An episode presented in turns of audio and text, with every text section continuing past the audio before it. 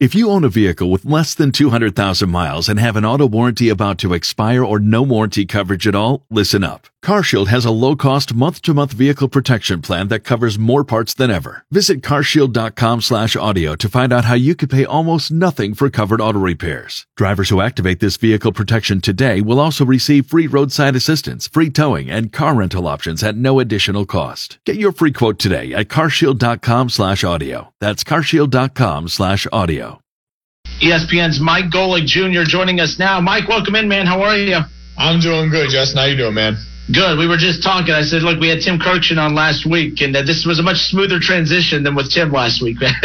yeah, you know what? I, I give Tim a ton of credit. Tim is maybe one of the most dedicated analysts we have covering any sport at the network, but he openly admits he does that all at the expense of learning about anything else pop culture, history, and definitely technology. No, in fact, we were laughing because I asked him. I said, "So if there is baseball in 2020, are you going to be like going to the games, or will you have to be doing it from home?" I mean, I, as you know, most bowl games or some bowl games are done remotely, where the broadcasters are doing it from studio or, or from their own home. And, and he kind of looked at me like, "Oh, I haven't really thought about that." So that is something that he might have to adjust to as well. yeah, I gotta imagine it was news to him when he was joining one of the KBO broadcasts and realizing that Eduardo Perez and those guys weren't actually in South Korea. Aye, aye, aye. All right, so we have ESPN's Mike Golic Jr. with us here on 1410 ESPN Radio's 1410 Wing Live. With that being said, so much uncertainty going on. We'll talk college football in a moment, but I was just watching uh, at least parts of the, the Last Dance, the Michael Jordan documentary. Man, that, that is, it's unreal watching that. I mean, we all know how great Michael Jordan is, but as if we needed something else to tell us how great he is. There isn't an athlete out there that would have more of an impact in a documentary series like this than Michael Jordan. No, and, and, it's amazing. The 30 for 30 series, I think, has always kind of prompted everyone to sort of look in real time at what we're going to get because we know how it started and, and, some of the great teams that we got to hear about in the past, the U, all these different squads. And I think the one that obviously came naturally after this was going to be all right when they eventually do LeBron 10, 15, 20 years from now.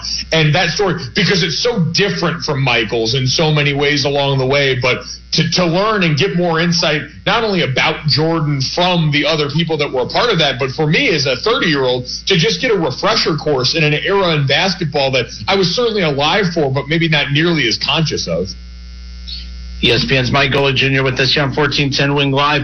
Yeah, and, and it's interesting. What were your, like, we all know so much about the Michael Jordan career anyways, but I'm curious your thoughts on what were some key takeaways from it that you didn't know? For me, for instance, the Steve Kerr storyline with his father, I had no idea. There were a lot of moments where I was like kind of jaw open during the show. That was one of them. I had no idea about Steve Kerr and the unfortunate, you know, killing of his father.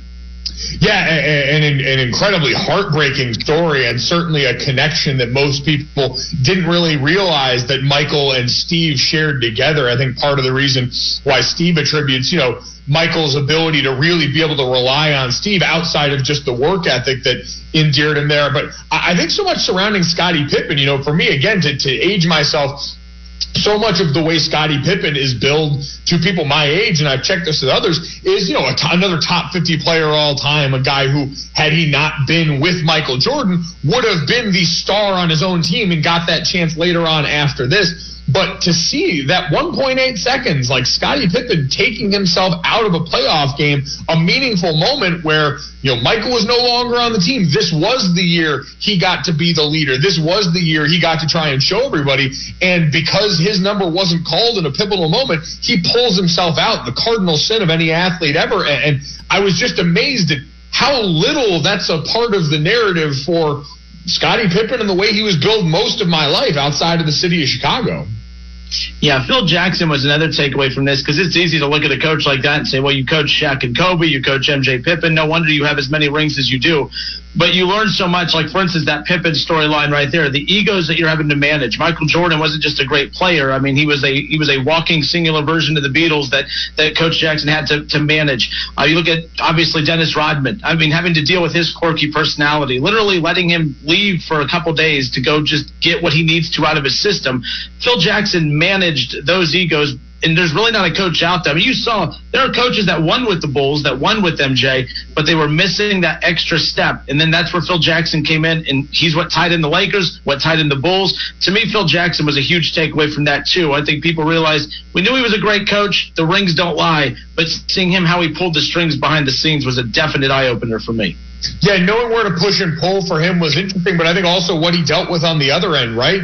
Management in the form of Jerry Krause, who is certainly painted as the villain in a lot of this and maybe not given enough credit for constructing so many of those teams. But we know full well that eventually it turned to resent, it turned to Jerry looking at Phil Jackson, who he had, in his mind, I'm sure, plucked from obscurity and brought up to this role at his own notion, and then now watched him and others take a lot of that credit. Phil was also dealing with that from the other side of management that wasn't quite content in giving him the financial indication of how successful he was that he felt he probably deserved in his mind. And ultimately, as we know, is kind of the, the starting point for this whole thing, creating the idea of the last dance, telling Phil that basically you go 82 and 0 and we're not going to have you back. Something that to try and think about that in terms of modern sports and especially the modern NBA of someone in the front office going against the wishes of the best player on the team, let alone the best player in basketball at the time, seems so far fetched that having a coach have to deal with that seems like nothing we could ever picture. Right. Well, the last dance. It was the last episode last night. With that being said, let's move on to what everyone's talking about. Of course, is well, what's next? Not not the last dance, but what's next now at this point? College football. You played, you know, college football. Obviously, you played at Notre Dame. What's your gut telling you? Obviously, everyone wants there to be a college football season. I hate to be, you know, the Debbie Downer of everything. I just feel like there's way too many loopholes to jump through at this point. What's your gut telling you? How confident are you in the 2020 college football season? I'm very confident it'll exist in some form because all of this is driven by money. And I think a lot of these schools are facing that realization now as we see certain programs have to slash certain sports, others realizing how financially dependent they've been on football. And I don't know if they haven't noticed or maybe haven't wanted to admit it to themselves in the past. But now that the stark reality has come that, all right, we went without March Madness and now we might have to face the potential of going without college football. We see that it's looking, some of these programs are thinking we might have to shutter certain aspects if we don't have it. So the money is going to drive them to find some creative solution. What that looks like without fans, the season pushed back, maybe having to only be interconference play, all of these things are on the table. But in my mind, it's going to happen because the powers that be are going to be desperate for it to happen, even if it makes us all cringe a little bit at the potential safety risks that come with it. Now, your old school Notre Dame, I'm curious what's at stake for them because, I mean, you guys talk about it all the time. But when you're not in a conference, I'm not a big fan of the NCAA's handling of, and maybe there's no other, they don't have another choice. Of basically Mark Emmert saying, hey, yeah, if there's students on campus, you can have class. If not, then no. But it's very deflective. I feel like he's putting it all on the presidents of the universities. With that being said, Notre Dame being an independent program, how much more stress is on a program like that or a BYU or, or, some of the other independent programs versus an Ohio State or an Alabama who all fall, who all fall under a governing conference?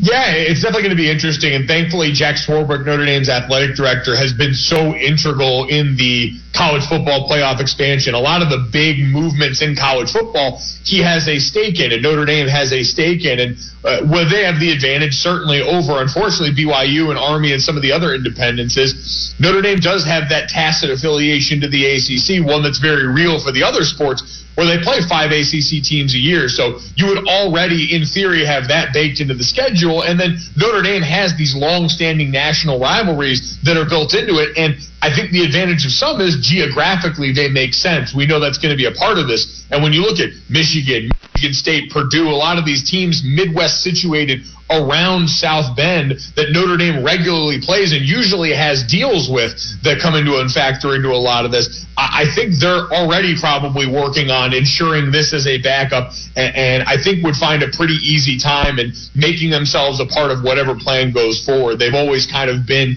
able to keep that foothold of theirs in college football despite the lack of a conference affiliation if you were still playing and you're a student athlete, what are your questions you have? Like not, you know, not about other conferences, not about other, you know, schools or programs, but for you, if you're concerned about your safety, if you are a D1 college athlete or any college athlete that might be put in a position to choose whether to play or not, I mean, would you have any concerns? I mean, I know you're going to be concerned about what's out there, but would that make you, you know, skeptical enough to say maybe it's not worth playing in 2020?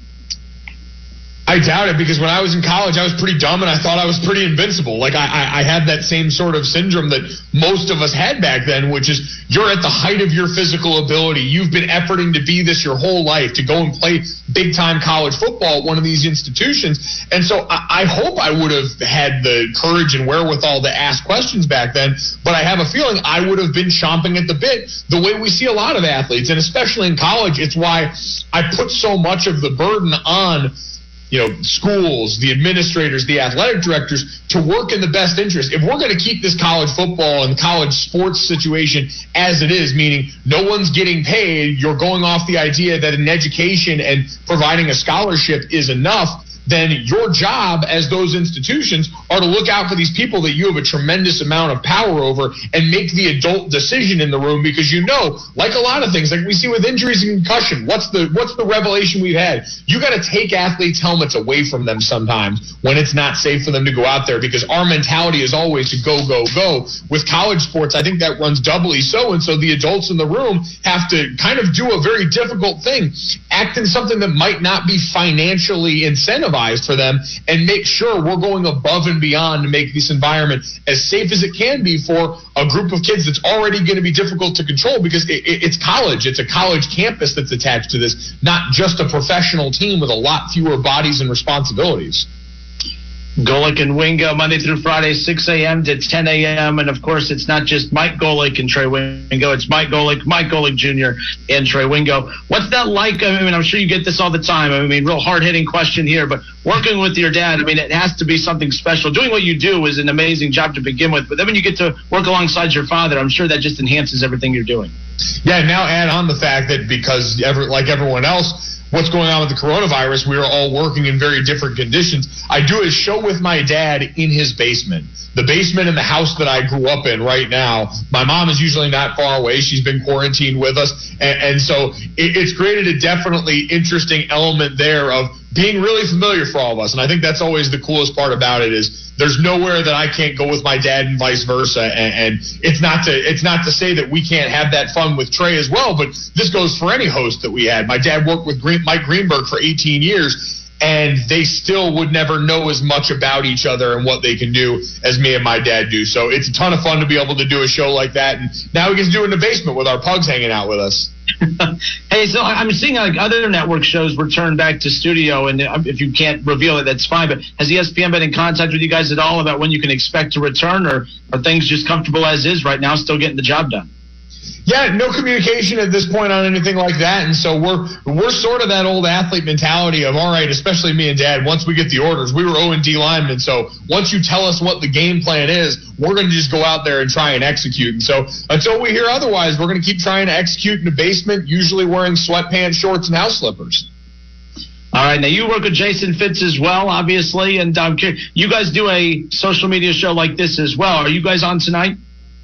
We are. We're on. So uh, Jason and I do Monday Night Party. We uh, ESPN because of the lack of normal sports programming during the week has been re-airing old Monday Night Football games, Major League Baseball games, college football games, things like that we are the fortunate ones that get to hang out with Monday Night Football and get everyone ready for that. So this week, I believe we've got the uh, 2018 appearance of Patrick Mahomes on the field for the first time and everything that he became as a starter going into that year that would eventually become his MVP season. So pretty excited for that one, but it's a, it's a ton of fun hanging out with Fitzy. And usually his wife is doing a Zumba class in the background during our show, so it always makes it interesting.